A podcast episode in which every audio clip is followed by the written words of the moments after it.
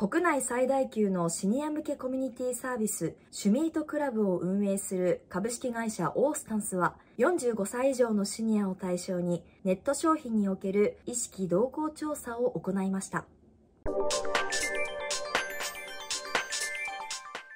皆さんこんにちは。EC の未来ニュースです。2023年9月15日から9月20日までの EC に関連する注目のニュースを5つピックアップしてご紹介します。本ニュースは物販ビジネス専門メディアコマースピックの提供でお送りしています。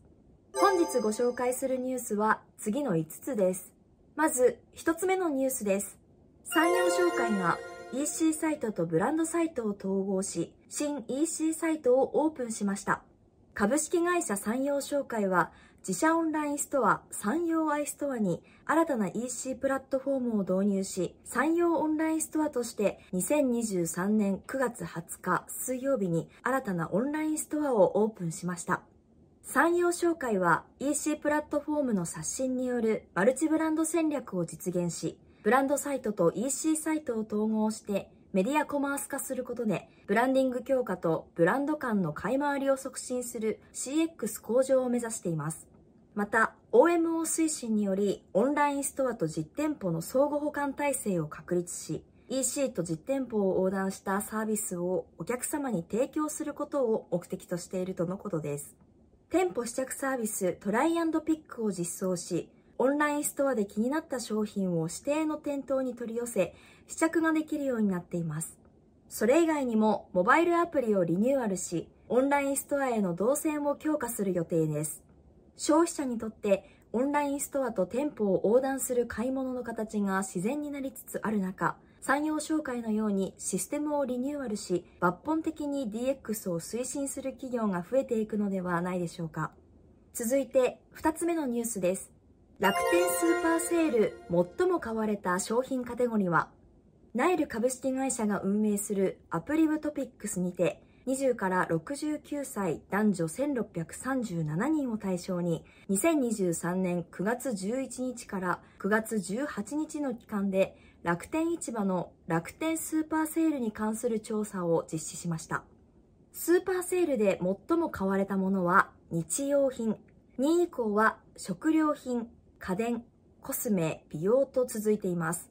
さらに買い回りをした店舗数を見てみると、多くの方が買い回りをしていることがわかります。楽天市場のスーパーセールは楽天自体が楽天内外に広告を出して大々的に集客を行うイベントです。大幅な値下げにより売り上げを伸ばすことも選択肢の一つですが、買い回りを有効活用することもスーパーセールにおいては欠かせません。12月のスーパーセールに向けて1000円台の買い回りの対象となる商品を用意してみてはいかがでしょうか続いて3つ目のニュースです業界初となるアパレル販売員向け衣服シェアリングが本格始動しました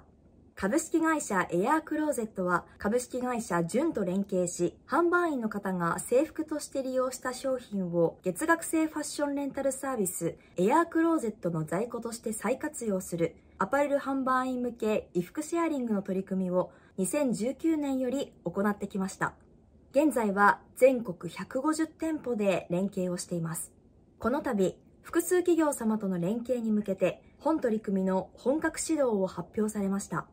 これまでファッション業界では店舗で商品を見せるために販売員が個人で新作商品を購入し着用するという仕組みになっていました。しかし、昨今では個人の負担を軽減することを目的に、ブランドが販売員へ無償で新作商品を貸与する制服制度の取り組みが行われています。一方で、ブランドは制服利用が終了した商品を回収後に再活用する方法が少なく、衣服循環の仕組みを構築できないのが課題となっていました。レンタルサービスとの連携により、制服利用後の衣服シェアリングが実現し、販売員の負担を軽減しながら衣服の循環が可能になったのです。業界課題に目を向けたレンタルサービスによるサステナブルな事例としてご紹介させていただきました。続いて4つ目のニュースです。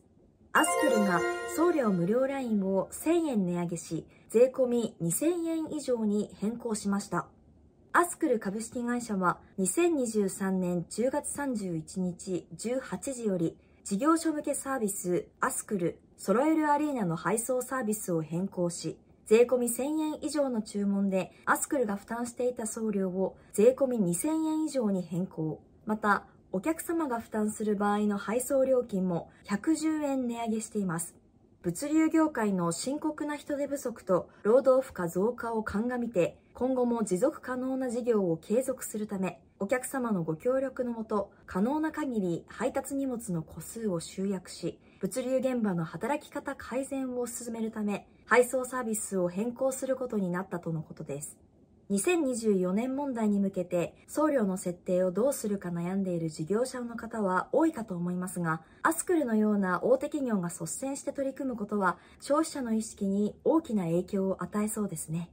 そして最後のニュースです。シニアトレンド白書2023ネットショッピング利用率は96%以上に